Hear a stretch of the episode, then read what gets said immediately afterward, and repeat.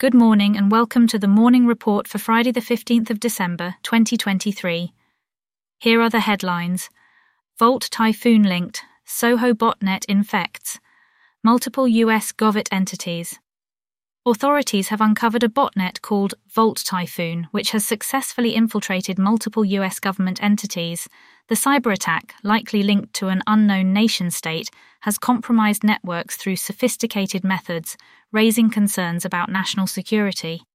Experts are urging government agencies to enhance their cybersecurity measures in response to the complex and persistent threat posed by the botnet. Microsoft seizes websites used to sell phony email accounts to Scattered Spider and other crims. In a significant crackdown on cybercrime, Microsoft has taken control of seven internet domains used by the cybercriminal organization Scattered Spider, which is known for selling fake email accounts.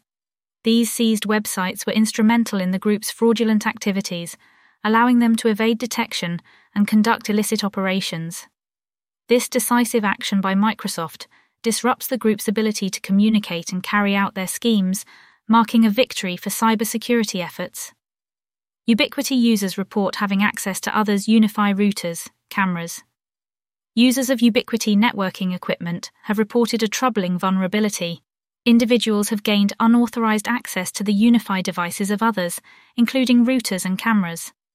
The security lapse, which allowed users to view the control panels of devices not belonging to them, raises serious privacy and security concerns for the popular networking hardware company.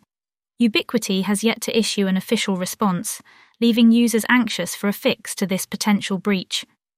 10 new Android banking Trojans targeted 985 bank apps in 2023. In a concerning development for Android users, cybersecurity experts have uncovered 10 new banking Trojans this year, collectively aiming at a staggering 985 banking applications. These sophisticated malware strains are designed to steal sensitive financial information, posing a significant threat to the security of mobile banking users worldwide. Users are urged to remain vigilant, updating software regularly and downloading apps only from trusted sources to mitigate the risk of falling victim to these malicious attacks.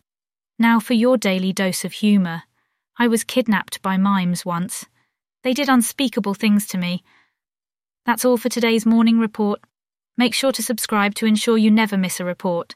Thanks for listening and have a great day.